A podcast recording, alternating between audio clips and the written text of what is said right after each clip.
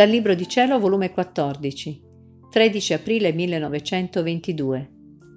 L'anima che vive nel voler divino vive nel seno della Santissima Trinità. Stavo continuando le mie solite preghiere e il mio sempre amabile Gesù, sorprendendomi da dietro le spalle, mi ha chiamata per nome dicendomi Luisa, figlia del mio volere, vuoi tu vivere sempre nel mio volere? Ed io, sì, o oh Gesù.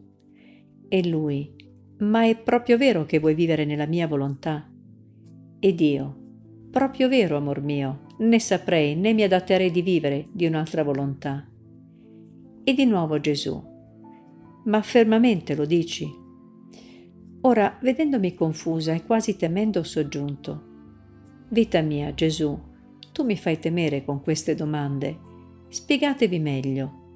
Fermamente lo dico, ma sempre aiutata da te e nella forza della tua volontà, che coinvolgendomi tutta non potrei farne a meno di vivere nel tuo volere. E lui, dando un sospiro di sollievo, ha ripetuto, Come ne son contento della tua triplice affermazione. Non temere, non sono altro che rassicurazioni, raffermazioni e confermazioni, come suggellare in te il triplice suggello del volere delle tre divine persone, tu devi sapere che chi vive nella mia volontà deve levarsi in alto, ma tanto in alto da vivere nel seno della Trinità Sacrosanta. La tua vita e la nostra deve essere una sola, quindi è necessario e decoroso che sappi dove stai, con chi stai, e di uniformarti in tutto in ciò che facciamo noi, e che non forzata, ma volentieri, con amore e con piena conoscenza viva nel nostro seno. Ora, sai tu qual è la nostra vita divina? Noi ci divertiamo molto nel far uscire da noi nuove immagini di noi stessi. Stiamo in atto continuo di formare immagini nostre, tanto che cielo e terra sono riempiti delle nostre immagini. Le ombre di queste scorrono ovunque. Immagine nostra è il sole, e la sua luce è l'ombra della nostra, che adombra tutta la terra.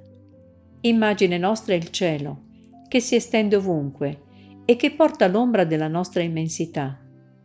Immagine nostra è l'uomo, che porta in sé la nostra potenza, sapienza e amore. Sicché noi non facciamo altro che produrre continue nostre immagini che ci somigliano. Ora, chi deve vivere nel nostro volere, vivendo nel nostro seno, deve insieme con noi formare tant'altre copie di noi stessi. Deve essere insieme con noi nel nostro lavoro, deve far uscire da sé copie d'ombre nostre, riempendone tutta la terra e il cielo. Ora, nel creare il primo uomo, lo formammo con le nostre mani e alitandolo gli demmo la vita.